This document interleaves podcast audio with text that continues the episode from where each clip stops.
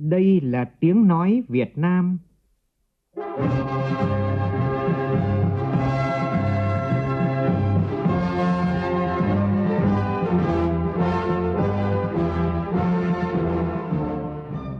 là tiếng nói Việt Nam,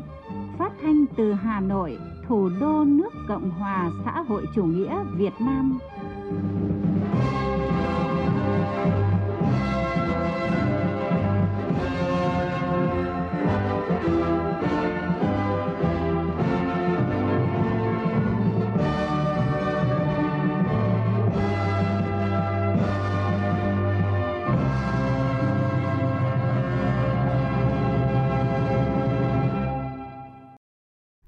Kính chào quý vị và các bạn. Mời quý vị và các bạn nghe chương trình Thời sự trưa của Đài Tiếng Nói Việt Nam với những nội dung chính sau đây.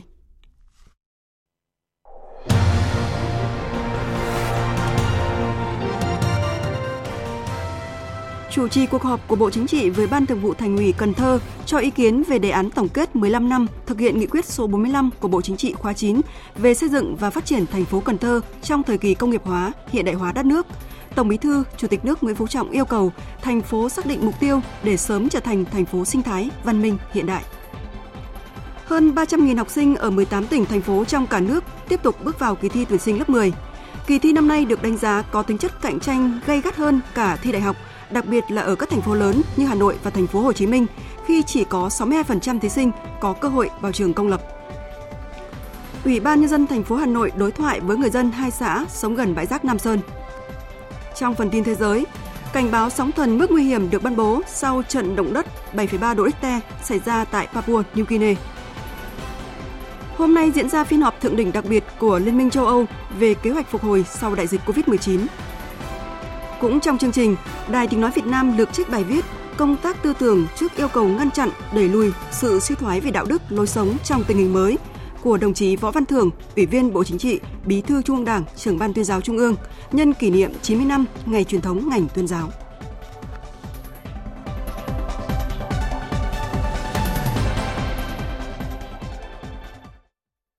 Bây giờ là nội dung chi tiết. Thưa quý vị và các bạn, sáng nay tại trụ sở Trung ương Đảng, dưới sự chủ trì của Tổng Bí thư, Chủ tịch nước Nguyễn Phú Trọng, Bộ Chính trị có buổi làm việc với Ban Thường vụ Thành ủy Cần Thơ cho ý kiến về đề án tổng kết 15 năm thực hiện nghị quyết số 45 của Bộ Chính trị về xây dựng và phát triển thành phố Cần Thơ trong thời kỳ công nghiệp hóa, hiện đại hóa đất nước. Phát biểu tại buổi làm việc, Tổng Bí thư Chủ tịch nước Nguyễn Phú Trọng nêu rõ, Cần Thơ cần tiếp tục nâng cao lãnh đạo và sức chiến đấu của Đảng bộ, phân tích, dự báo tình hình sát với thực tế, chỉ ra những thời cơ thuận lợi, khó khăn, từ đó xác định quan điểm mục tiêu, nhiệm vụ và giải pháp để sớm trở thành thành phố sinh thái, văn minh, hiện đại. Phóng viên Văn Hiếu phản ánh. Tờ trình đề án tổng kết 15 năm thực hiện nghị quyết số 45 của Bộ Chính trị cho thấy, trong giai đoạn từ năm 2006 đến 2019, kinh tế Cần Thơ tăng trưởng khá, đạt mức 7,23%, cao hơn mức trung bình toàn quốc. Chất lượng tăng trưởng được nâng lên, quy mô nền kinh tế năm ngoái lớn hơn gấp 5 lần so với năm 2005, ngân sách cân đối và có điều tiết về trung ương, từng bước khẳng định là một trong những động lực tăng trưởng của vùng đồng bằng sông Cửu Long. Tuy nhiên, so với mục tiêu nhiệm vụ trong nghị quyết số 45 của Bộ Chính trị, Cần Thơ có những mặt chưa được như mong muốn, như cơ cấu kinh tế nội ngành chuyển dịch chậm và chưa trở thành thành phố công nghiệp trước năm nay. Phát triển ngành dịch vụ chưa tạo được sự đột phá và chưa thực sự trở thành trung tâm dịch vụ lớn đa ngành của vùng đồng bằng sông Cửu Long. Mặt khác, kết quả hạ tầng kinh tế xã hội, nhất là hạ tầng giao thông chưa đồng bộ, hiện đại và chất lượng chưa cao đang là điểm nghẽn đối với sự phát triển của thành phố nói riêng và vùng đồng bằng sông Cửu Long nói chung. Tại buổi làm việc, tập thể Bộ Chính trị đã cho ý kiến về các mục tiêu, nhiệm vụ tiếp tục phát triển thành phố Cần Thơ trong thời gian tới, cũng như các đề xuất kiến nghị của Ban Thường vụ Thành ủy Cần Thơ nhằm tạo điều kiện, cơ chế, chính sách phù hợp, ưu đãi hơn, tạo thêm nguồn lực để thành phố phát triển nhanh, hiệu quả hơn, phát huy vai trò động lực thúc đẩy mạnh mẽ sự phát triển của vùng đồng bằng sông Cửu Long, đóng góp vào sự phát triển chung của cả nước. Thay mặt Bộ Chính trị, phát biểu kết luận buổi làm việc, Tổng Bí thư Chủ tịch nước Nguyễn Phú Trọng nêu rõ trong 15 năm qua, nhất là từ khi Bộ Chính trị ban hành nghị quyết số 15, Đảng bộ, chính quyền và nhân dân thành phố Cần Thơ đã nỗ lực phấn đấu, phát triển mạnh mẽ, nhanh và bền vững hơn. Nổi bật là thành phố đã khai thác và phát huy tốt các tiềm năng lợi thế cho phát triển. Kinh tế tăng trưởng khá với chất lượng tăng trưởng được nâng lên, đời sống vật chất và tinh thần của nhân dân được nâng cao, tỷ lệ hộ nghèo giảm mạnh ở mức thấp nhất vùng đồng bằng sông Cửu Long. Tổng Bí thư Chủ tịch nước Nguyễn Phú Trọng đề nghị nên chăng Cần Thơ cần phân tích thêm vị trí, vai trò, ý nghĩa tầm quan trọng của Cần Thơ ở vùng đồng bằng sông Cửu Long, từ đó có định hướng phát triển để khai thác hết tiềm năng lợi thế của thành phố. Phát huy cái truyền thống rất là anh hùng của Cần Thơ, một cái vùng sông nước như thành phố anh hùng như thế, truyền thống cách mạng vẻ vang như thế, khơi dậy một cái lòng yêu nước, một cái tinh thần yêu quê hương, tinh thần xây dựng Cần Thơ không cam chịu cái chỗ nào cả, có một quyết tâm mới, khí thế mới, từ đó sẽ phát động một cái phong trào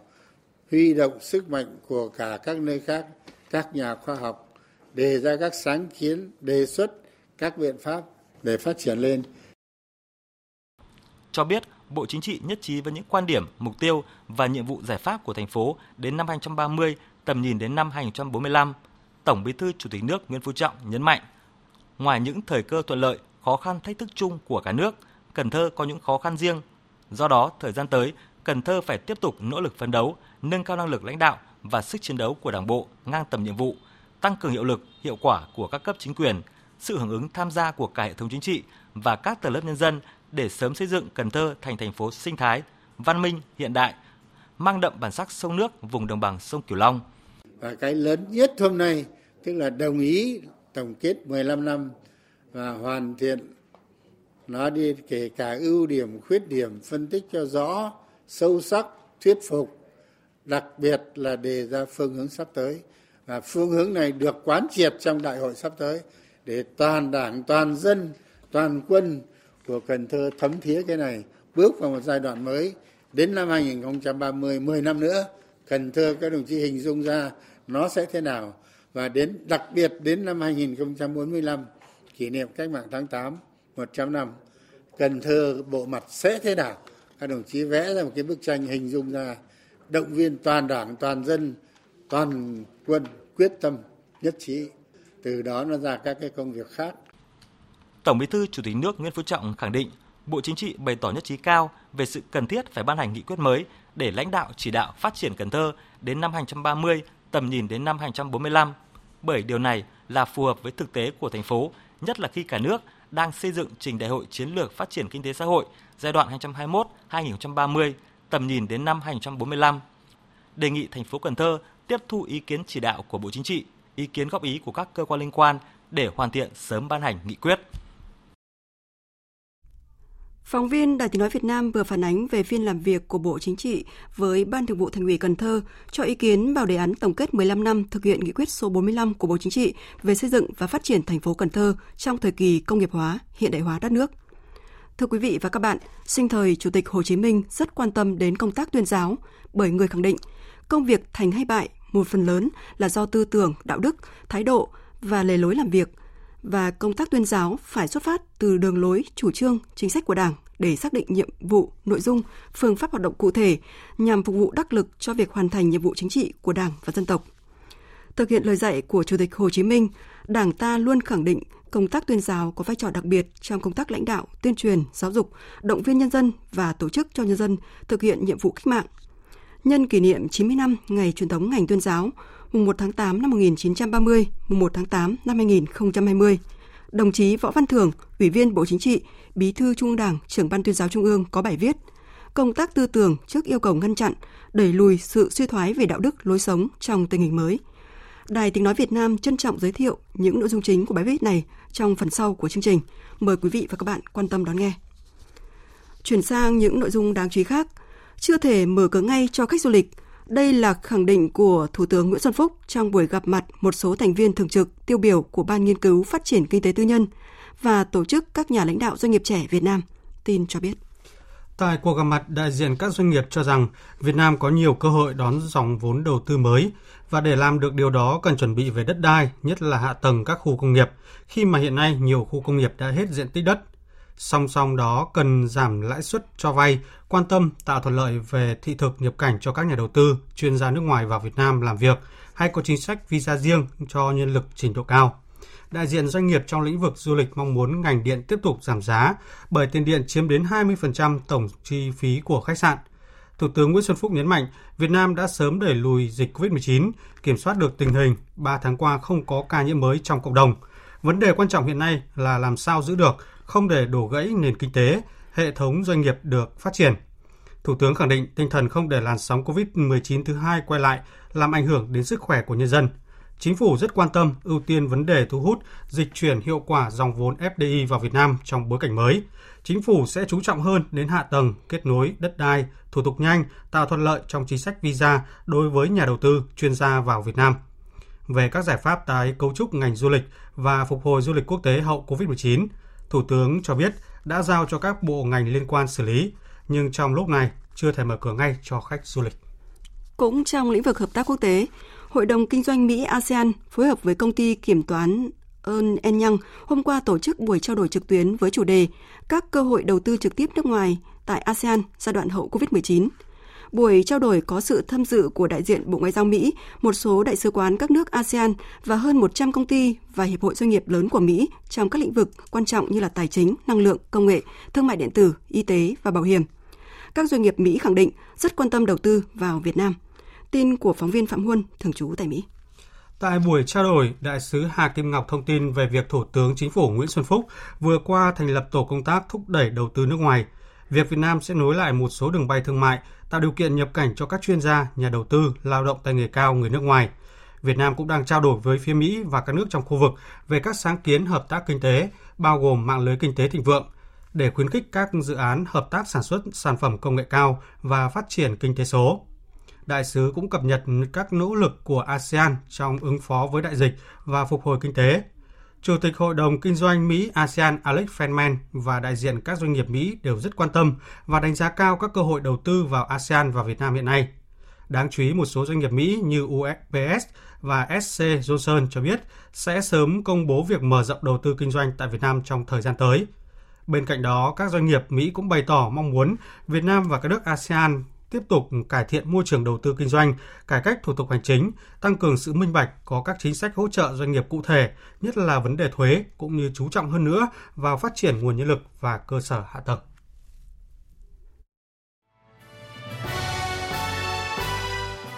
Tiến tới Đại hội Đảng toàn quốc lần thứ 13,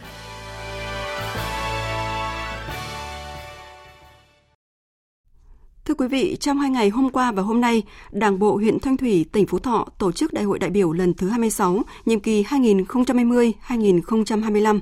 Dự đại hội có 199 đại biểu chính thức, đại diện cho hơn 4.000 đảng viên của Đảng bộ. Phóng viên Minh Hường đưa tin. Báo cáo chính trị tại đại hội nêu rõ, trong nhiệm kỳ 2015-2020, nghị quyết đại hội đảng bộ lần thứ 25 đề ra 27 chỉ tiêu chủ yếu. Kết thúc nhiệm kỳ, có 24 trong tổng số 27 chỉ tiêu đạt và vượt mục tiêu, hai chỉ tiêu chưa đạt, một chỉ tiêu không so sánh được do thay đổi tiêu chí đánh giá. Nhiệm kỳ 2020, Đảng bộ huyện Thanh Thủy đề ra 15 chỉ tiêu phấn đấu, trong đó thu nhập bình quân đầu người đến năm 2025 đạt 60 triệu đồng một người một năm, tổng vốn đầu tư toàn xã hội trên địa bàn 8.600 tỷ đồng, tổng thu ngân sách đến năm 2025 đạt 180 tỷ đồng. Với nguồn tài nguyên là nước khoáng nóng quý hiếm, Đảng bộ huyện Thanh Thủy xác định du lịch là đột phá trong phát triển kinh tế xã hội. Ông Nguyễn Minh Tường, Bí thư huyện ủy Thanh Thủy cho biết. Chúng tôi xác định rõ một trong những nhiệm vụ và giải pháp đột phá cũng như cơ bản đó là xác định phát triển du lịch dịch vụ và tập trung vào trong cái việc cơ cấu lại sản xuất nông nghiệp, cũng như là tăng cường cái đầu tư hệ thống hạ tầng, đề xuất với tỉnh để có cái cơ chế thu hút đầu tư đối với các doanh nghiệp mạnh vào đầu tư phát triển du lịch trên địa bàn và tập trung vào là du lịch sinh thái và du lịch nghỉ dưỡng là thế mạnh. Đồng thời với đó là chúng tôi tăng cường nâng cao nhận thức của người dân, doanh nghiệp và cộng đồng về phát triển du lịch. Đại hội đại biểu Đảng bộ huyện Thanh Thủy, tỉnh Phú Thọ đã bầu 39 đồng chí vào Ban chấp hành Đảng bộ huyện khóa 26 và đồng chí Nguyễn Minh Tường được đại hội tin tưởng bầu tái cử bí thư Đảng bộ huyện khóa 26. Tại Hà Nội, sáng nay, Đảng bộ Cơ quan Kho bạc Nhà nước Trung ương đã tổ chức Đại hội đại biểu Đảng bộ nhiệm kỳ 2020-2025. Phóng viên Bá Toàn thông tin. Trong nhiệm kỳ 2015-2020, Đảng bộ Cơ quan Kho bạc Nhà nước Trung ương đã phối hợp với Ban lãnh đạo Kho bạc Nhà nước quyết liệt đẩy mạnh triển khai thực hiện chiến lược phát triển kho bạc nhà nước đến năm 2020 theo phê duyệt của Thủ tướng Chính phủ tại quyết định số 138 năm 2007. Đến nay cơ bản hoàn thành các mục tiêu chiến lược đề ra. Đảng ủy cơ quan kho bạc nhà nước tiếp tục đổi mới nội dung và phương thức lãnh đạo trên cơ sở chấp hành nghiêm túc các nghị quyết của Trung ương và Đảng ủy cấp trên, bám sát tình hình thực tiễn, gắn kết chặt chẽ công tác Đảng với việc thực hiện nhiệm vụ chính trị được giao. Trong giai đoạn tới, kho bạc nhà nước tiếp tục đẩy mạnh cải cách hiện đại hóa, kiện toàn tổ chức bộ máy cùng ngành tài chính xây dựng một nền tài chính quốc gia vững mạnh, góp phần giữ vững an ninh quốc phòng, phát triển kinh tế và đảm bảo an sinh xã hội. Đảng bộ, cơ quan kho bạc nhà nước Trung ương sẽ tiếp tục đổi mới mạnh mẽ, toàn diện, nâng cao năng lực lãnh đạo và sức chiến đấu của Đảng bộ để lãnh đạo chỉ đạo cán bộ, đảng viên, cơ quan kho bạc nhà nước vượt qua mọi khó khăn thách thức, hoàn thành thắng lợi nhiệm vụ chính trị được giao. Sau 3 ngày làm việc, hôm nay kỳ họp thứ 12 Hội đồng Nhân dân tỉnh Bình Định đã bế mạc. Đây là lần đầu tiên kỳ họp Hội đồng Nhân dân tỉnh Bình Định không tổ chức chất vấn trực tiếp tại hội trường. Phóng viên Thành Long đưa tin. Hội đồng Nhân dân tỉnh Bình Định đã thẳng thắn nêu những mặt chưa đạt được trong 6 tháng qua. Đó là do ảnh hưởng của dịch bệnh COVID-19, nên tốc độ tăng trưởng kinh tế mặc dù cao nhất trong năm tỉnh trong vùng kinh tế trọng điểm miền Trung, nhưng còn thấp hơn so với nghị quyết Hội đồng Nhân dân giao, nhất là lĩnh vực thương mại, du lịch. Việc giải ngân vốn đầu tư công đạt trên 44% là điểm sáng. Tuy nhiên, vốn chương trình mục tiêu quốc gia chỉ giải ngân gần 70 tỷ đồng, đạt hơn 14%. 6 tháng cuối năm, Hội đồng Nhân dân tỉnh Bình Định yêu cầu Ủy ban Nhân dân tỉnh đẩy nhanh tiến độ giải ngân vốn đầu tư công, vốn đầu tư chương trình mục tiêu quốc gia, phấn đấu tốc độ tăng trưởng tổng sản phẩm địa phương đạt hơn 4%, cao hơn bình quân chung cả nước. Đây là lần đầu tiên kỳ họp Hội đồng Nhân dân tỉnh Bình Định không tổ chức chất vấn trực tiếp tại hội trường đối với lãnh đạo Ủy ban Nhân dân tỉnh, các giám đốc sở, khiến đại biểu chưa hài lòng. Ông Đinh Giang Kim, trưởng ban ban dân tộc, Hội đồng Nhân dân tỉnh Bình Định cho rằng Việc thường trực mà đã cho kỳ họp này là không chất vấn thì cũng tốt. Tuy nhiên thì một số đại biểu cũng còn phân vân. Đúng ra là chức năng là phải ờ, là chất vấn để mà làm rõ thêm một số vấn đề mà đại biểu quan tâm về cử tri gửi cho đại biểu để mà cử tri theo dõi. Còn trả lời bằng văn bản thì cái đấy là tốt cho đại biểu. Thống nhất thì còn không có ý kiến gì giả sử mà đại biểu không thống nhất thì cử tri còn không biết, cho nên là tốt nhất, phải là chất vấn giúp phản biện tốt hơn thời sự VOV nhanh, tin cậy, hấp dẫn Tiếp tục tổ chức các chuyến bay đưa công dân Việt Nam ở nước ngoài về nước, Bộ Ngoại giao cùng các cơ quan chức năng Việt Nam, Đại sứ quán Việt Nam tại Nga và Belarus, hãng hàng không quốc gia Việt Nam và các cơ quan chức năng sở tại vừa thực hiện chuyến bay đưa gần 280 công dân Việt Nam từ Nga và Belarus về nước an toàn. Công dân trên chuyến bay bao gồm trẻ em dưới 18 tuổi, phụ nữ mang thai, người ốm đau, người lao động hết hạn thị thực và hợp đồng lao động, du học sinh tốt nghiệp không có nơi lưu trú do trường học và ký túc xá đóng cửa – với mục tiêu đảm bảo sức khỏe cho công dân, ngăn ngừa sự lây lan của dịch bệnh, hãng hàng không quốc gia Việt Nam đã thực hiện nghiêm túc các biện pháp về an ninh, an toàn và vệ sinh dịch tễ trong suốt chuyến bay. Ngay sau khi hạ cánh an toàn xuống sân bay Vân Đồn, Quảng Ninh, những người tham gia chuyến bay đã được kiểm tra y tế và đưa về cơ sở cách ly tập trung theo đúng quy định. Về vấn đề ứ động rác thải ở Hà Nội, đến sáng sớm nay vẫn chưa có xe rác nào vào được khu liên hiệp xử lý chất thải Nam Sơn, huyện Sóc Sơn do người dân vẫn không cho xe rác vào. Ông Cao Xuân Thìn, giám đốc chi nhánh Nam Sơn, công ty trách nhiệm hữu hạn một thành viên môi trường đô thị Hà Nội cho biết. Về về phía góc độ công ty thì ờ, chi nhánh ờ, với chức năng tiếp nhận xử lý rác của thành phố và ờ, trên địa bàn của ba xã thì chỉ mong muốn qua nắm bắt thì bà con chủ yếu là về đòi hỏi chế độ chính sách giải phóng cái vùng 500 m được sớm giải quyết thì cái này cũng chỉ mong ờ, các ờ, cơ quan sở ban ngành sớm ờ, tập trung để giải quyết cho bà con tuyên truyền cho bà con hiểu để bà con không chuyển xe rác để đảm bảo cái việc cho đơn vị tiếp nhận rác xử lý rác của thành phố nó được đảm bảo trong tối qua, rác thải sinh hoạt ở Hà Nội đã được thu gom đưa đi xử lý ở các khu xử lý tạm, nhưng đây cũng chỉ là giải pháp tình thế vì hai cơ sở tạm cũng đã sắp quá tải. Và liên quan đến việc người dân chặn xe chở rác vào bãi rác Nam Sơn, huyện Sóc Sơn, Hà Nội, gây nên tình trạng ùn ứ rác trên địa bàn thành phố vào 3 ngày qua. Vào cuối buổi sáng nay, Phó Bí thư Thành ủy Hà Nội Đào Đức Toàn và Phó Chủ tịch Ủy ban dân thành phố Hà Nội Nguyễn Quốc Hùng đã thay mặt lãnh đạo thành phố đối thoại với người dân vùng ảnh hưởng ở trong khu liên hiệp xử lý chất thải Sóc Sơn. Chúng tôi đã nối được điện thoại với phóng viên Nguyên Nhung đang có mặt tại đây để thông tin chi tiết về sự việc. Xin mời chị Nguyên Nhung ạ. À, vâng, à, có khoảng 60 người dân hai xã Hồng Kỳ và xã Nam Sơn, huyện Sóc Sơn tham gia đối thoại. À, tại buổi đối thoại thì các hộ dân cho rằng cơ chế chính sách cho đền bù di rời để lấy diện tích mở rộng bãi rác còn chưa thỏa đáng. À, cụ thể là giá đất khu vực tái định cư hiện nay là trên 4 triệu đồng một mét vuông, à, trong khi giá đất được đền bù lại quá thấp, chưa bằng 1 phần 3 giá tái định cư. Do vậy, người dân kiến nghị giá đền bù cần tương đương với giá tái định cư để người dân có điều kiện di rời sang nơi ở mới. Ờ, các hộ dân cũng cho rằng bất cập hiện, cập hiện nay là chỉ đền bù tài sản trên đất hạn mức ờ, quy định là 400 mét vuông, ờ, trong khi công trình hoa lợi của người dân ngoài phần diện tích hạn mức và vẫn thuộc đất hợp pháp thì lại không được đền bù hỗ trợ nên là rất thiệt thòi cho người dân. À, người dân thì chủ tịch ủy ban nhân dân huyện ờ, Sóc Sơn Phạm Văn Minh cho biết ờ, đất nông nghiệp hai xã Nam Sơn và Hồng Kỳ đã thực hiện đền bù, còn một số hộ do tranh lệch về diện tích sau dồn điền đổi thửa, do vậy tiếp tục thực hiện kiểm đếm đo lại đất. Về đất chưa rõ nguồn gốc, việc kê khai và thẩm định đang được hội đồng thẩm định của xã giả soát. Tại buổi đối thoại thì Phó Chủ tịch Ủy ban nhân dân thành phố Hà Nội Nguyễn Quốc Hùng đã nhận trách nhiệm để xảy ra sự việc này là trách nhiệm của chính quyền huyện và thành phố. Ờ, và cho biết là thành phố sẽ thực hiện đền bù theo đúng chính sách của pháp luật ờ, trên tinh thần hỗ trợ tối đa cho người dân. Ờ, với những điểm còn vướng mắc thì đề nghị huyện Sóc Sơn làm rõ để thành phố có cơ chế hỗ trợ. Còn theo quan sát của phóng viên thì đến thời điểm này, người dân hai xã Hồng Kỳ và xã Nam Sơn vẫn tiếp tục chặn xe vào bãi rác. Vâng xin mời biên tập viên tiếp tục chương trình ạ. Vâng, à, cảm ơn phóng viên Nguyên Nhung với những thông tin về buổi đối thoại giữa lãnh đạo thành phố Hà Nội với người dân các xã ở gần bãi rác Nam Sơn. Và thông tin à, mà chúng tôi cập nhật thì à, ông Nguyễn Đức Trung, Chủ tịch Ủy ban dân thành phố Hà Nội cho biết những cái vướng mắc lớn nhất hiện nay xung quanh dự án rác thải Nam Sơn là hạn định nguồn gốc đất – Giai đoạn 1 đã thực hiện sai nguồn gốc đất của người dân từ hạn định 0 đến 1.200 m. Việc đền bù những công trình tài sản trên đất ở hạn định trên 400 m ở mức thấp hơn nên người dân đã chưa đồng thuận. Ông ờ, Nguyễn Đức Trung khẳng định. Thế thì thành phố đang lên nỗ lực để đối thoại người dân để xảy, xử lý nhưng mà trên một tinh thần chúng tôi có một quan điểm là có những cơ chế chính sách nào mà tốt nhất cho người dân là chúng tôi sẽ áp dụng để làm sao mà đảm bảo cái hài hòa được cái lợi ích của người dân nhất. Bởi vì ngoài cái việc chính sách ra, chúng tôi cũng luôn luôn đồng cảm và chia sẻ với những người dân ở các xung quanh bãi rác là họ cũng có cái chịu thiệt thòi về môi trường để gánh vác chung cho cái đảm bảo cái môi trường chung của toàn thành phố. Chuyển sang những thông tin trong lĩnh vực giáo dục. Sáng nay, hơn 300.000 học sinh của 18 tỉnh, thành phố trong cả nước tiếp tục bước vào kỳ thi tuyển sinh lớp 10 năm học 2020-2021. Kỳ thi năm nay được đánh giá là có tính chất cạnh tranh gay gắt hơn cả kỳ thi đại học, đặc biệt là ở các thành phố lớn như là Hà Nội và thành phố Hồ Chí Minh khi chỉ có 62% thí sinh có cơ hội vào trường công lập.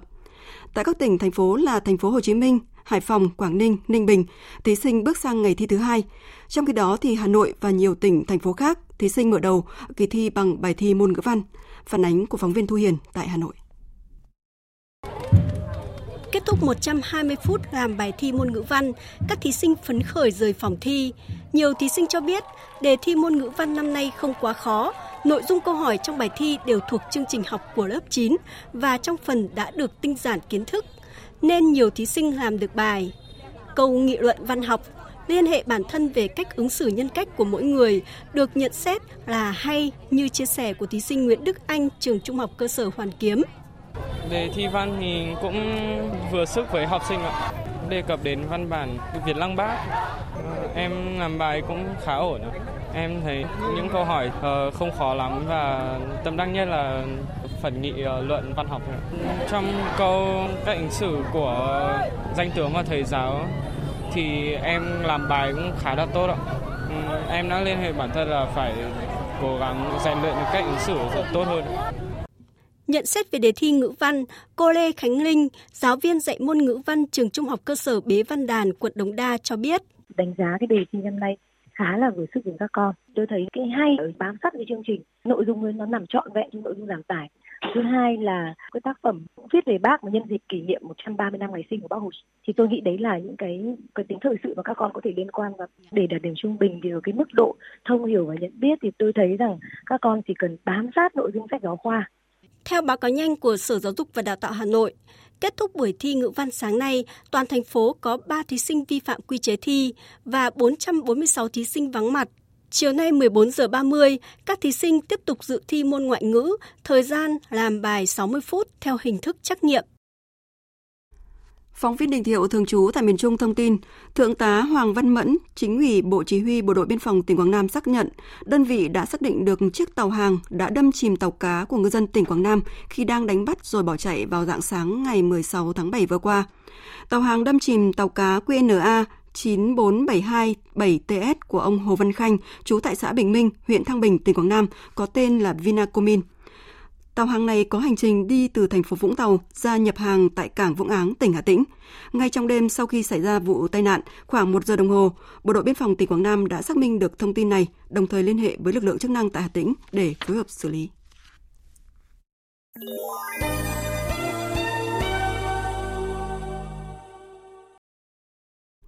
Tin thế giới,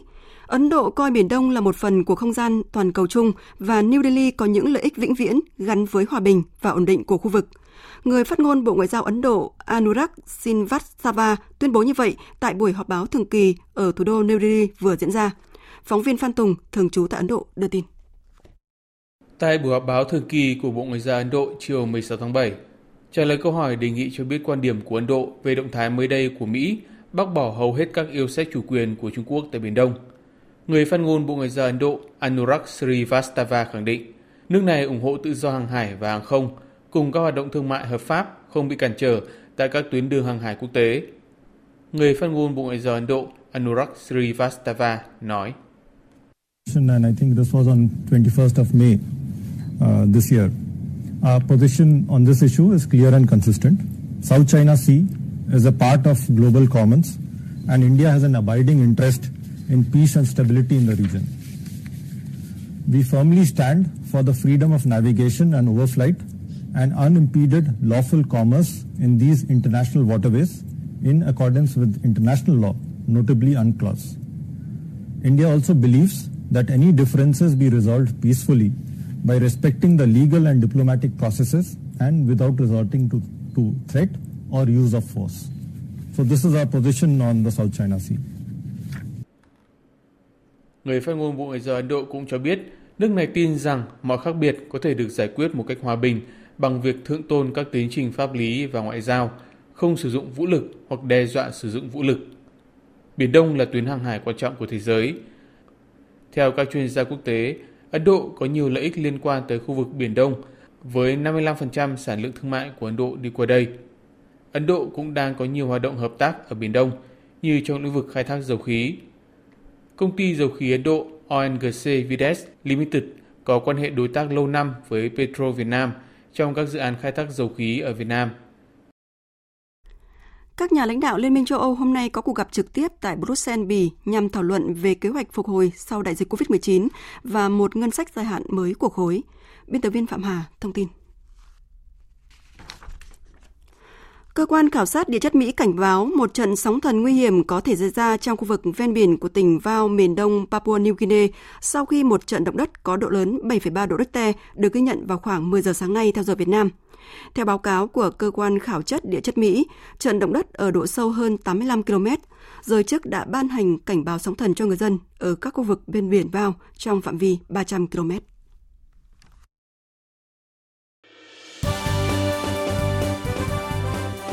Thời sự tiếng nói Việt Nam. Thông tin nhanh. Bình luận sâu. Tương tác đa chiều.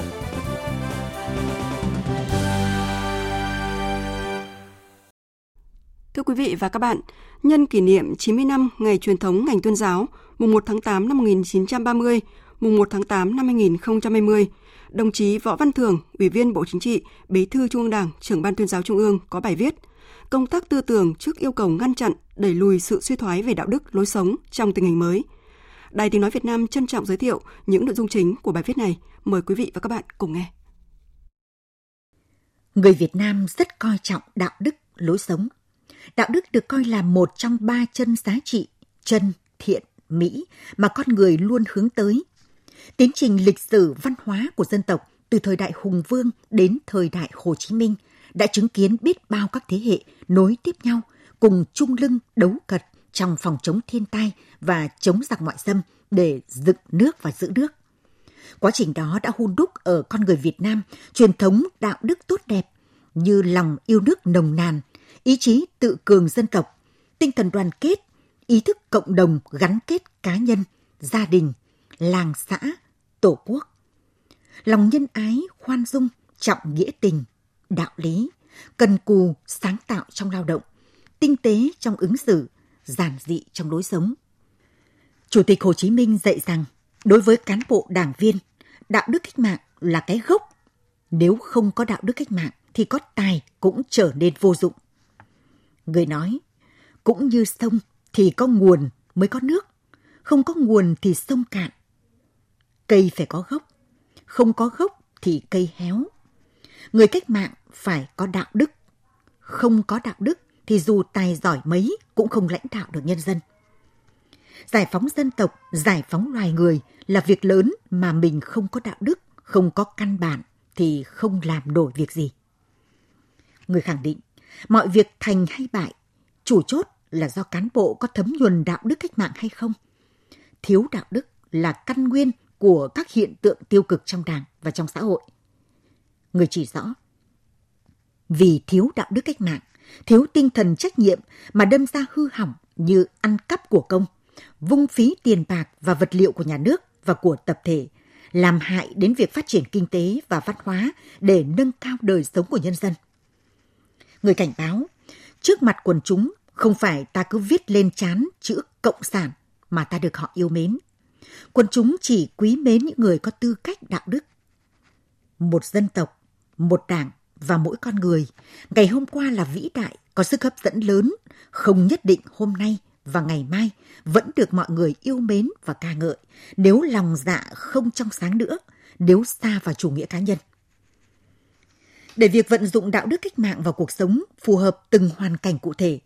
Chủ tịch Hồ Chí Minh đã đưa ra những yêu cầu cụ thể cho từng đối tượng. Cán bộ đảng viên có những tiêu chuẩn khác nhau, sống và làm việc trong những môi trường khác nhau, nhưng đều có yêu cầu chung là phải xứng đáng là công bộc của nhân dân, những người vừa phục vụ nhân dân, vừa lãnh đạo nhân dân thực hiện đường lối chủ trương của Đảng, chính sách, pháp luật của nhà nước để xây dựng đất nước, dân giàu, nước mạnh, dân chủ, công bằng, văn minh.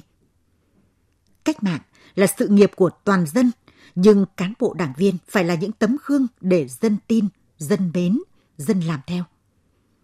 Có thể khẳng định, đạo đức là cái gốc của con người ở mọi thời đại, dù các chuẩn mực đạo đức luôn mang tính lịch sử cụ thể. Trong quá trình thực hiện sứ mệnh lãnh đạo cách mạng Việt Nam, đấu tranh vì mục tiêu độc lập dân tộc gắn liền chủ nghĩa xã hội, Đảng đặc biệt coi trọng công tác xây dựng chỉnh đốn Đảng, rèn luyện đội ngũ cán bộ, đảng viên, đấu tranh phòng ngừa, ngăn chặn những biểu hiện suy thoái về tư tưởng chính trị, đạo đức, lối sống, tự chuyển hóa, tự diễn biến trong nội bộ, coi đây là công tác then chốt có tính quyết định đến sự tồn vong của Đảng và chế độ. Đây vừa là vấn đề cơ bản, lâu dài, vừa là yêu cầu cấp bách trên mặt trận tư tưởng văn hóa của Đảng hiện nay. Hiện nay, đại bộ phận cán bộ đảng viên kiên định mục tiêu lý tưởng độc lập dân tộc gắn liền chủ nghĩa xã hội, phát huy chủ nghĩa yêu nước, nêu cao trách nhiệm trước Đảng, vận động giáo dục và tổ chức quần chúng thực hiện cương lĩnh, đường lối của Đảng, chính sách, pháp luật của nhà nước. Phần lớn cán bộ lãnh đạo, quản lý đã nhận thức rõ hơn về nghĩa vụ, trách nhiệm,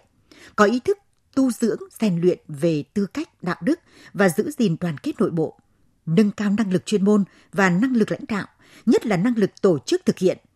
tiếp cận và giải quyết tốt hơn những nhiệm vụ của thời kỳ đổi mới, hội nhập quốc tế. Nhìn tổng thể trên mọi mặt đời sống xã hội, công cuộc xây dựng con người mới, xã hội mới đã đạt được những kết quả quan trọng. Sự năng động sáng tạo của các tầng lớp nhân dân được phát huy, nền dân chủ xã hội chủ nghĩa ngày càng được mở rộng. Công tác an sinh xã hội có chuyển biến rõ nét, đem lại những quyền và lợi ích thiết thực đối với nhân dân. Đời sống văn hóa, vật chất và tinh thần của nhân dân được nâng lên rõ rệt. Đông đảo quần chúng nhân dân tin tưởng vào sự lãnh đạo của Đảng, phấn khởi trước những thành tựu của đất nước. Tuy nhiên, tình trạng suy thoái về tư tưởng chính trị, đạo đức, lối sống trong cán bộ đảng viên gây ảnh hưởng tiêu cực đến sự nghiệp cách mạng của Đảng. Nghị quyết Trung ương 4 khóa 12 đã chỉ rõ những biểu hiện suy thoái về tư tưởng chính trị, đạo đức, lối sống trong một bộ phận không nhỏ cán bộ đảng viên. Tình trạng suy thoái này đã gây ra hậu quả xấu trên nhiều mặt. Thất thoát tài sản, tiền vốn của nhà nước và nhân dân, làm tha hóa cán bộ đảng viên – ảnh hưởng đến vai trò lãnh đạo của Đảng và quản lý của nhà nước, làm giảm lòng tin của nhân dân đối với Đảng và chế độ, làm suy yếu nội bộ đảng và bộ máy nhà nước, trở thành nguy cơ đe dọa đến sự ổn định về chính trị và sự tồn vong của đảng và chế độ. Sự suy thoái về đạo đức lối sống không chỉ tác động đến sự ổn định phát triển của mỗi cá nhân, gia đình và xã hội, mà còn ảnh hưởng tiêu cực đến hình ảnh con người đất nước Việt Nam trên trường quốc tế. Vấn đề này là một trong những nhân tố kìm hãm sự phát triển của xã hội và công cuộc đổi mới đất nước. Nguyên nhân sâu xa, căn bản của hiện trạng này chính là do sự thiếu tu dưỡng, rèn luyện phẩm chất đạo đức, xa vào chủ nghĩa cá nhân, bị cám dỗ bởi lợi ích vật chất, tiền tài, danh vọng. Phần khác là sự nể nang, né tránh, thờ ơ, vô cảm, ngại va chạm,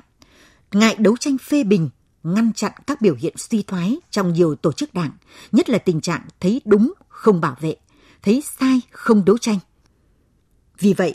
yêu cầu đặt ra là cần phải có biện pháp quyết liệt, mạnh mẽ hơn nữa trong phòng chống và ngăn chặn một cách thực sự hiệu quả những biểu hiện suy thoái về đạo đức lối sống trong cán bộ đảng viên. Đây là nhiệm vụ của cả hệ thống chính trị, của toàn đảng, toàn dân. Tiên phong là mặt trận công tác tư tưởng. Tăng cường công tác tư tưởng, đấu tranh chống chủ nghĩa cá nhân, bệnh cơ hội thực dụng, đẩy lùi suy thoái về đạo đức lối sống. Tăng cường công tác tư tưởng là một biện pháp quan trọng để giáo dục đạo đức cách mạng cho cán bộ đảng viên. Chủ nghĩa Mark Lenin, tư tưởng Hồ Chí Minh đã chỉ rõ tầm quan trọng đặc biệt của công tác tư tưởng đối với sự thống nhất về tư tưởng, một trong những cội nguồn sức mạnh đem lại thắng lợi cách mạng. Lenin từng căn dặn, chúng ta không được quên rằng thống nhất về tư tưởng là cơ sở của mọi sự thống nhất. Thống nhất về tư tưởng là truyền bá những tư tưởng nhất định, những tư tưởng của giai cấp tiên phong, là phân định ranh giới về tư tưởng. Chủ tịch Hồ Chí Minh cũng nhiều lần khẳng định, giáo dục tư tưởng và lãnh đạo tư tưởng là việc quan trọng nhất của Đảng, phải kiên quyết chống cái thói xem nhẹ tư tưởng. Đảng ta là đảng duy nhất cầm quyền, chịu trách nhiệm toàn bộ những vấn đề trọng đại của đất nước. Vì vậy, để đấu tranh ngăn chặn, đẩy lùi sự suy thoái về đạo đức, lối sống, phải tăng cường hơn nữa xây dựng, chỉnh đốn đảng. Trước hết, phải bắt đầu từ vấn đề nâng cao nhận thức. Nâng cao nhận thức về tầm quan trọng, vị trí, vai trò của công tác tư tưởng trong công tác xây dựng chỉnh đốn đảng nhằm thống nhất tư tưởng trong toàn đảng, toàn dân – mà sinh thời được Chủ tịch Hồ Chí Minh đưa lên vị trí hàng đầu. Công tác lãnh đạo tư tưởng là quan trọng nhất. Kết hợp chặt chẽ giữa xây và chống là vấn đề có tính nguyên tắc trong ngăn chặn, đẩy lùi sự suy thoái về đạo đức, lối sống và những biểu hiện tiêu cực khác. Ngăn chặn đẩy lùi tình trạng suy thoái đạo đức, lối sống vừa là vấn đề cơ bản phải tiến hành thường xuyên lâu dài, vừa là vấn đề cấp bách phải tiến hành bằng những giải pháp quyết liệt, hiệu quả không chủ quan với những kết quả bước đầu. Khi sự suy thoái đạo đức lối sống đã trở nên nghiêm trọng và kéo dài, khi nó đã len vào cả cán bộ cấp chiến lược, làm sói mòn niềm tin của nhân dân, thì ngăn chặn và đẩy lùi nó phải được tiến hành bằng giải pháp đặc biệt. Nhân dân có vị trí, vai trò vô cùng quan trọng trong đấu tranh ngăn chặn, đẩy lùi sự suy thoái về đạo đức, lối sống và những biểu hiện tiêu cực khác. Chế độ ta là chế độ dân chủ, chế độ nhân dân làm chủ, nhân dân là chủ, nên huy động tập hợp nhân dân tham gia xây dựng chỉnh đốn đảng có vai trò cực kỳ quan trọng. Chủ tịch Hồ Chí Minh xác định xây dựng về tư tưởng, về chính trị, về tổ chức, đó là đường lối xây dựng đảng. Đó không những là công việc của đảng và của các đảng viên, mà cũng là của nhân dân ta. Nhân dân giúp xây dựng đảng bằng cách hiểu rõ đảng, ủng hộ đảng, hưởng ứng những lời kêu gọi của đảng, ra sức cho đảng rõ tình hình trong nhân dân. Người khẳng định, một khi trong đảng và ngoài đảng nhận rõ tình hình, hiểu rõ nhiệm vụ, thì tư tưởng mới thống nhất. Tư tưởng thống nhất thì hành động mới thống nhất. Nếu trong đảng và ngoài đảng, từ trên xuống dưới, từ trong đến ngoài, đều tư tưởng thống nhất và hành động thống nhất, thì nhiệm vụ tuy nặng nề, công việc tuy khó khăn phức tạp, ta cũng nhất định thắng lợi. Thứ hai, nâng cao bản chất giai cấp công nhân của Đảng, đặt ra chế độ nghiêm khắc đối với việc rèn luyện, tu dưỡng phẩm chất đạo đức lối sống cho cán bộ đảng viên. Thực hiện nghiêm túc tự phê bình và phê bình, trước hết trong sinh hoạt cấp ủy và cơ quan lãnh đạo các cấp. Trong khi tiến hành tự phê bình và phê bình trong đảng, nhất thiết phải có sự tham gia một cách tích cực và có hiệu quả của các đoàn thể quần chúng. Cần có kế hoạch và cơ chế, thiết chế đảm bảo cho nhân dân phát huy được vai trò và quyền giám sát, quyền đóng góp ý kiến cho tổ chức đảng, đảng viên. Cần thực hiện nghiêm túc các quy định về những điều đảng viên không được làm. Quy định số 101 QĐ-TU về trách nhiệm nêu gương của cán bộ đảng viên, nhất là cán bộ lãnh đạo chủ chốt các cấp. Quy định số 55 QĐ-TU về một số việc cần làm ngay về tăng cường vai trò nêu gương của cán bộ đảng viên. Quy định số 08 QĐ-TU về trách nhiệm nêu gương của cán bộ đảng viên, trước hết là Ủy viên Bộ Chính trị, Ủy viên Ban Bí thư, Ủy viên Ban chấp hành Trung ương. Qua đó, một mặt nâng cao uy tín của cán bộ đảng viên. Mặt khác, đưa công tác tự phê bình và phê bình thực sự đi vào nề nếp, trở thành tập quán đạo đức tốt đẹp trong Đảng và toàn xã hội. Tăng cường công tác lý luận, giáo dục chính trị, đạo đức, lối sống cho cán bộ đảng viên và quần chúng, thực hiện có kế hoạch và thường xuyên công tác bồi dưỡng, cập nhật kiến thức, tư tưởng, lý luận cho cán bộ đảng viên các cấp, nhất là cấp chiến lược. Chú trọng đổi mới nội dung, chương trình đào tạo, bồi dưỡng lý luận theo hướng thiết thực, linh hoạt, phù hợp với từng đối tượng. Thông qua học tập lý luận chính trị, mỗi cán bộ đảng viên phải nêu cao tinh thần tự soi, tự sửa, nhất là trước các hạn chế, khuyết điểm như lý luận kém, lý luận suông, xa rời thực tiễn, bản vị cục bộ. Thứ ba, tăng cường công tác tuyên truyền bằng nhiều hình thức đa dạng, sinh động, thiết thực, hiệu quả về việc thực hiện sâu rộng trong toàn hệ thống chính trị và xã hội chỉ thị 05 CTTU về đẩy mạnh học tập và làm theo tư tưởng đạo đức phong cách Hồ Chí Minh gắn với thực hiện nghị quyết 04 khóa 12 về xây dựng chỉnh đốn đảng. Ngăn chặn, đẩy lùi sự suy thoái về tư tưởng chính trị, đạo đức lối sống, những biểu hiện tự diễn biến, tự chuyển hóa trong nội bộ Mấu chốt thành công của việc học tập và làm theo tư tưởng đạo đức phong cách Hồ Chí Minh chính là thực hiện tốt quy định nêu gương của mỗi cán bộ đảng viên, đặc biệt là các cán bộ cấp cao và gia đình. Do vậy, bằng nhiều hình thức tạo sự lan tỏa mạnh mẽ các giá trị đạo đức của Chủ tịch Hồ Chí Minh, những giá trị đạo đức truyền thống quý báu của dân tộc qua những bài học sinh động của lịch sử và thực tế cuộc sống. Thứ tư, đấu tranh kiên quyết với các tư tưởng phản văn hóa, phản đạo đức được du nhập, truyền bá cùng với mặt trái của kinh tế thị trường, toàn cầu hóa và diễn biến hòa bình của các thế lực thù địch. Phát triển kinh tế thị trường và hội nhập quốc tế bên cạnh mặt tạo ra động lực mới cho phát triển cũng có những mặt trái khiến cho đạo đức lối sống xã hội đứng trước những thách thức, nhất là chủ nghĩa cá nhân, chủ nghĩa hưởng lạc, chủ nghĩa xa hoa, tôn sùng đồng tiền, xem nhẹ đạo lý các thế lực thù địch ra sức lợi dụng toàn cầu hóa, hội nhập quốc tế để truyền bá, xuất khẩu các tư tưởng cổ suý cho tự do cá nhân, gây băng hoại đạo đức xã hội, lối sống con người, tác động chuyển hóa vào nội bộ. Vì vậy, xây phải gắn liền với chống. Đấu tranh kiên quyết, ngăn chặn từ gốc, từ xa các yếu tố gây mầm, cổ suý cho đạo đức tư sản phản động, đi ngược lại chuẩn mực đạo đức cách mạng phải tạo cho mỗi cán bộ đảng viên và người dân những bộ lọc trước thông tin đa dạng của xã hội mở, xử lý nghiêm việc tuyên truyền các ấn phẩm độc hại, phản động, lạc hậu trên mọi phương tiện truyền thông. Tích cực tuyên truyền tấm gương người tốt việc tốt theo phương châm lấy cái đẹp, dẹp cái xấu. Thứ năm, đổi mới mạnh mẽ công tác tổ chức cán bộ, xây dựng đội ngũ cán bộ có phẩm chất, năng lực, uy tín, khắc phục triệt để cơ chế xin cho, nạn chạy chức chạy quyền, kiên quyết loại bỏ ra khỏi Đảng và bộ máy nhà nước những phần tử suy thoái đạo đức, cơ hội bất tài, mị dân. Phải nhận thức nghiêm túc vấn đề có tính nguyên tắc. Muôn việc thành công hoặc thất bại đều do cán bộ tốt hay kém. Cán bộ là cái gốc của mọi công việc. Cán bộ phải có gan phụ trách, có gan làm việc, phát huy dân chủ, tăng cường giám sát, phản biện và góp ý của nhân dân, nêu cao trách nhiệm của người đứng đầu cấp ủy tổ chức đảng, chính quyền, mặt trận, đoàn thể chính trị xã hội các cấp trong công tác cán bộ cũng như trách nhiệm của người đứng ra giới thiệu cán bộ và những chức vụ nhất định. Đổi mới phương pháp đánh giá cán bộ dựa trên cơ sở tiêu chuẩn, mức độ hoàn thành nhiệm vụ được giao, lấy hiệu quả công tác thực tế và sự tín nhiệm của cán bộ, đảng viên và nhân dân làm thước đo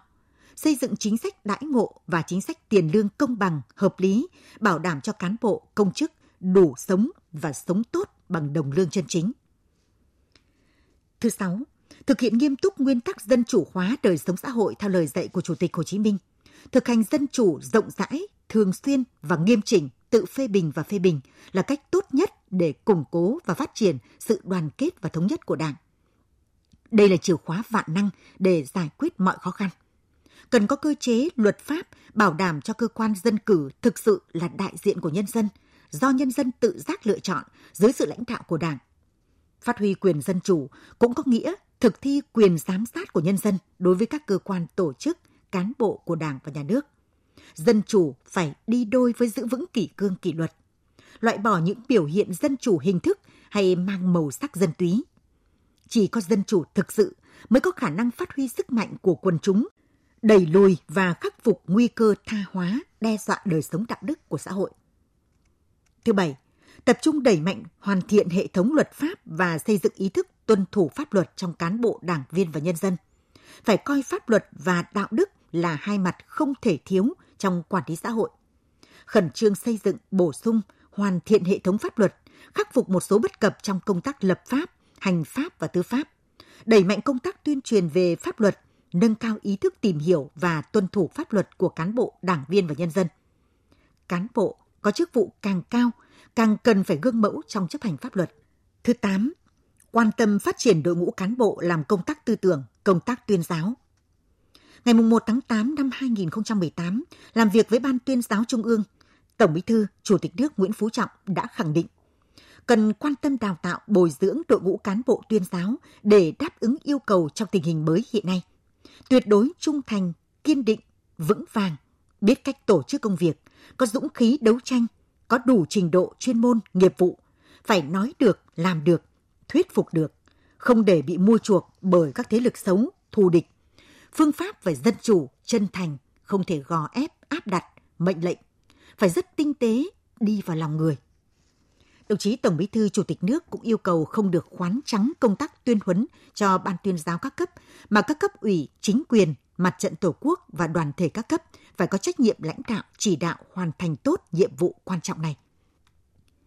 Việc xây dựng đạo đức cách mạng nói riêng và văn hóa nói chung là một cuộc đấu tranh lâu dài gian khổ, được tiến hành từ những vấn đề gốc rễ của tồn tại xã hội và tác động vào hình thái ý thức xã hội. Xã hội càng phát triển, những vấn đề văn hóa, đạo đức, lối sống càng trở thành chủ đề thu hút sự quan tâm của xã hội, đòi hỏi sự vào cuộc quyết liệt của cả hệ thống chính trị và toàn xã hội, như lời Tổng Bí thư, Chủ tịch nước đã nhấn mạnh tại hội nghị cán bộ toàn quốc trực tuyến của chính phủ ngày 30 tháng 12 năm 2019. Siết chặt kỷ luật, kỷ cương hành chính, thường xuyên kiểm tra, đôn đốc, tạo chuyển biến mạnh mẽ trong thực thi công vụ, nâng cao đạo đức, văn hóa, tính chuyên nghiệp của cán bộ, công chức viên chức. Kiên trì, kiên quyết đấu tranh phòng chống tham nhũng lãng phí, tiêu cực gắn với đẩy mạnh xây dựng, hoàn thiện luật pháp, cơ chế, chính sách để không thể, không dám, không muốn tham nhũng. Trong công cuộc đổi mới hiện nay, chúng ta cần gắn kết chặt chẽ và triển khai đồng bộ các nhiệm vụ. Phát triển kinh tế xã hội là trung tâm, xây dựng đảng là then chốt, phát triển văn hóa là nền tảng tinh thần của xã hội, bảo đảm quốc phòng, an ninh là trọng yếu, thường xuyên. Có như vậy mới xây dựng thành công nước Việt Nam, dân giàu, nước mạnh, dân chủ, công bằng, văn minh. Quý vị và các bạn vừa nghe Đài Tiếng Nói Việt Nam giới thiệu những nội dung chính trong bài viết của đồng chí Võ Văn Thường, Ủy viên Bộ Chính trị, Bí thư Trung ương Đảng, trưởng Ban tuyên giáo Trung ương, nhân kỷ niệm 90 năm ngày truyền thống ngành tuyên giáo với nhan đề Công tác tư tưởng trước yêu cầu ngăn chặn, đẩy lùi sự suy thoái về đạo đức, lối sống trong tình hình mới. Chương trình Thật sự trưa tiếp tục với trang tin đầu tư tài chính và chuyên mục thể thao. Trang tin đầu tư tài chính. Các biên tập viên Thành Trung và Xuân Lan xin kính chào quý vị và các bạn. Sáng nay, công ty cổ phần vàng bạc đá quý Sài Gòn SJC niêm yết giá vàng tại thị trường Hà Nội ở mức mua vào là 50 triệu 280.000 đồng một lượng và bán ra là 50 triệu 670.000 đồng một lượng. Công ty vàng bạc đá quý Bảo Tiến Minh Châu niêm yết giá vàng dòng Thăng Long mua vào là 49 triệu 890.000 đồng một lượng và bán ra là 50 triệu 049.000 đồng một lượng. Trong bối cảnh giới đầu tư lo ngại các nền kinh tế sẽ bị phong tỏa trở lại giữa lúc đại dịch COVID-19 vẫn diễn biến phức tạp, lan rộng trên phạm vi toàn cầu, giá vàng thế giới chịu nhiều áp lực giảm giá. Tuy nhiên, giá vàng hiện vẫn ở mức 1.797 đô la Mỹ một ounce. Ngân hàng Nhà nước công bố tỷ giá trung tâm của đồng Việt Nam với đô la Mỹ áp dụng cho hôm nay ở mức 23.235 đồng một đô la. Tỷ giá tham khảo tại Sở Giao dịch Ngân hàng Nhà nước hiện mua vào ở mức 23.175 đồng một đô la và bán ra ở mức 23.882 đồng một đô la. Theo kết quả đánh giá và bình chọn Giải thưởng Tài chính quốc tế thường niên năm 2020 của tạp chí Tài chính quốc tế có trụ sở tại Anh, công ty chứng khoán Tân Việt TVSI của Việt Nam đã giành giải thưởng trong hạng mục Công ty chứng khoán quản trị doanh nghiệp tốt nhất Việt Nam năm 2020. Để đạt được giải thưởng này, TVSI đã vượt qua các tiêu chí đánh giá khắt khe như là cam kết và triển khai quản trị doanh nghiệp hiệu quả, quy trình quản trị chặt chẽ và linh hoạt, đảm bảo tối đa mọi quyền lợi của cổ đông, công khai minh bạch trong hoạt động, báo cáo tài chính vân vân. Thực hiện hiệu quả bộ tiêu chuẩn chất lượng dịch vụ. Đây là lần thứ hai TVSI được vinh danh tại giải thưởng giá trị này. Xin chuyển sang tin diễn biến trên thị trường chứng khoán. Sau đột biến ngày đáo hạn hợp đồng phái sinh hôm qua, thị trường trở lại trạng thái bình thường như nhiều phiên gần đây, linh sinh trong biên độ hẹp với thanh khoản thấp. Kết thúc phiên giao dịch sáng nay, VN Index đạt 872,56 điểm, giảm 4,27 điểm. HNX Index đạt 116,26 điểm, tăng 0,67 điểm. Đầu tư tài chính biến cơ hội thành hiện thực. Đầu tư tài chính biến cơ hội thành hiện thực. Thưa quý vị và các bạn, vừa qua, Bộ Kế hoạch và Đầu tư tổ chức họp báo giới thiệu luật doanh nghiệp 2020, luật đầu tư 2020. Phóng viên Phương Thoa phản ánh. Luật đầu tư năm 2020 có hiệu lực từ mùng 1 tháng 1 năm 2021, bổ sung quy định kinh doanh dịch vụ đòi nợ vào danh mục ngành nghề cấm đầu tư kinh doanh. Sửa đổi bổ sung quy định về cấm đầu tư kinh doanh các chất ma túy, hóa chất, khoáng chất, khoáng vật độc hại và động thực vật hoang dã cho phù hợp với tình hình thực tế và yêu cầu quản lý nhà nước đối với sản phẩm này theo quy định của pháp luật và điều ước quốc tế có liên quan. Luật cũng tiếp tục cắt giảm một số ngành nghề đầu tư kinh doanh có điều kiện không cần thiết, quy định danh mục ngành nghề tiếp cận thị trường có điều kiện đối với nhà đầu tư nước ngoài theo cách tiếp cận chọn bỏ, sửa đổi bổ sung các ngành nghề ưu đãi đầu tư nhằm bảo đảm thu hút đầu tư có chọn lọc chất lượng. Thứ trưởng Bộ Kế hoạch và Đầu tư Vũ Đại Thắng nhấn mạnh. Luật đầu tư ngoài xử lý các cái vướng mắc đối với các luật khác thì còn cái mục tiêu rất cao cả đấy là cụ thể hóa được các cái nghị quyết của Đảng từ cái nghị quyết về phát triển kinh tế tư nhân, nâng cao hiệu quả quản lý doanh nghiệp nhà nước và đặc biệt là hai cái nghị quyết gần đây nhất của Bộ Chính trị là nghị quyết 50 về hợp tác đầu tư nước ngoài và là nghị quyết 52 về chủ động hội nhập trong cuộc cách mạng 4.0. Những nội dung của các nghị quyết này về cơ bản chúng tôi đã truyền tải và thể chế hóa thành các cái điều khoản trong luật đầu tư, luật doanh nghiệp sửa đổi.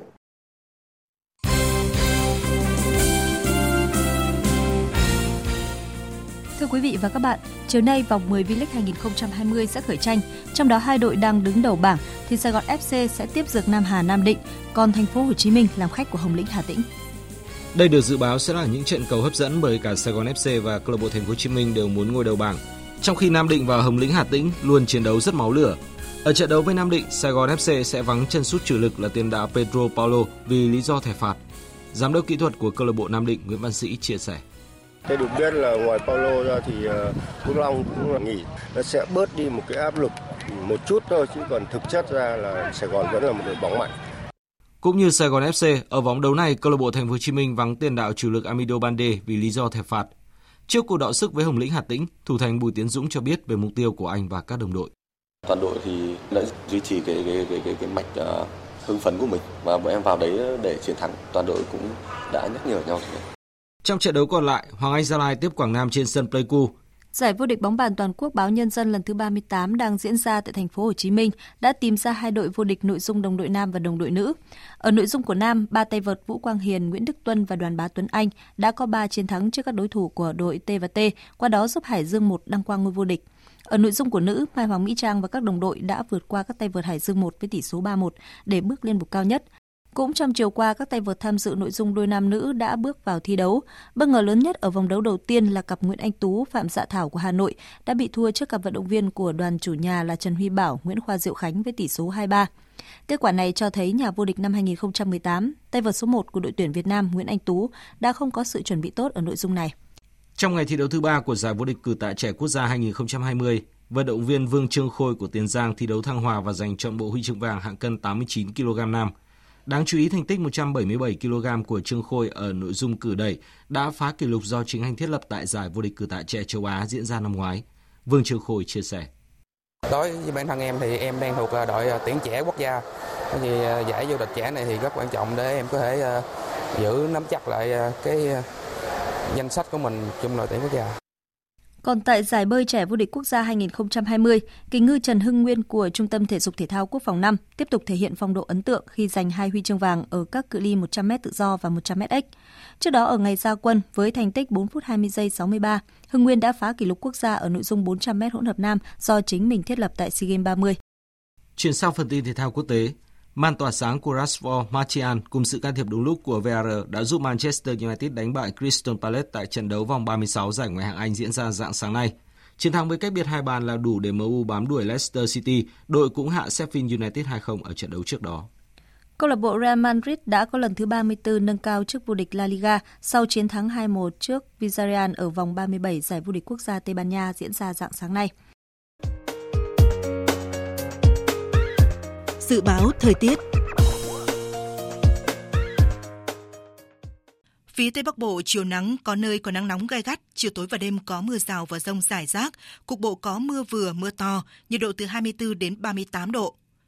Phía Đông Bắc Bộ chiều nắng nóng, Trung Du và Đồng bằng có nắng nóng và nắng nóng gai gắt. Chiều tối và đêm có mưa rào và rông vài nơi. Riêng vùng núi phía Bắc có mưa rào và rông rải rác. Cục bộ có mưa vừa, mưa to. Gió Đông Nam đến Nam cấp 2, cấp 3. Nhiệt độ từ 26 đến 38 độ.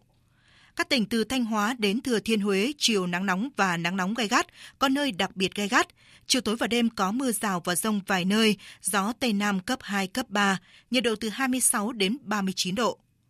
Các tỉnh ven biển từ Đà Nẵng đến Bình Thuận, chiều nắng, phía Bắc có nắng nóng, có nơi nắng nóng gai gắt. Chiều tối và đêm có mưa rào và rông vài nơi. Phía Nam có mưa rào và rông rải rác, gió Tây Nam cấp 2, cấp 3, nhiệt độ từ 25 đến 37 độ. Tây Nguyên có mưa rào và rông vài nơi, riêng chiều tối và tối có mưa rào và rông rải rác. Cục bộ có mưa vừa, mưa to, gió Tây Nam cấp 2, cấp 3, nhiệt độ từ 21 đến 33 độ. Khu vực Nam Bộ có mưa rào và rông vài nơi, riêng chiều tối và tối có mưa rào và rông rải rác, cục bộ có mưa vừa mưa to, gió Tây Nam cấp 2, cấp 3, nhiệt độ từ 24 đến 34 độ. Khu vực Hà Nội, chiều nắng nóng gai gắt, chiều tối và đêm có mưa rào và rông vài nơi. Trong cơn rông có khả năng xảy ra lốc xét, mưa đá và gió giật mạnh. Gió Đông Nam đến Nam cấp 2, cấp 3, nhiệt độ từ 27 đến 38 độ. Dự báo thời tiết biển, Bắc và Nam Vịnh Bắc Bộ có mưa rào và rông vài nơi, tầm nhìn xa trên 10 km, gió Nam cấp 4, cấp 5, đêm có lúc cấp 6. Vùng biển từ Bình Định đến Ninh Thuận có mưa rào và rông vài nơi, tầm nhìn xa trên 10 km, gió Nam cấp 4. Vùng biển từ Bình Thuận đến Cà Mau, Cà Mau đến Kiên Giang có mưa rào và rông rải rác. Trong cơn rông có khả năng xảy ra lốc xoáy và gió giật mạnh. Tầm nhìn xa trên 10 km, giảm xuống 4 đến 10 km trong mưa, gió Tây Nam đến Nam cấp 3, cấp 4.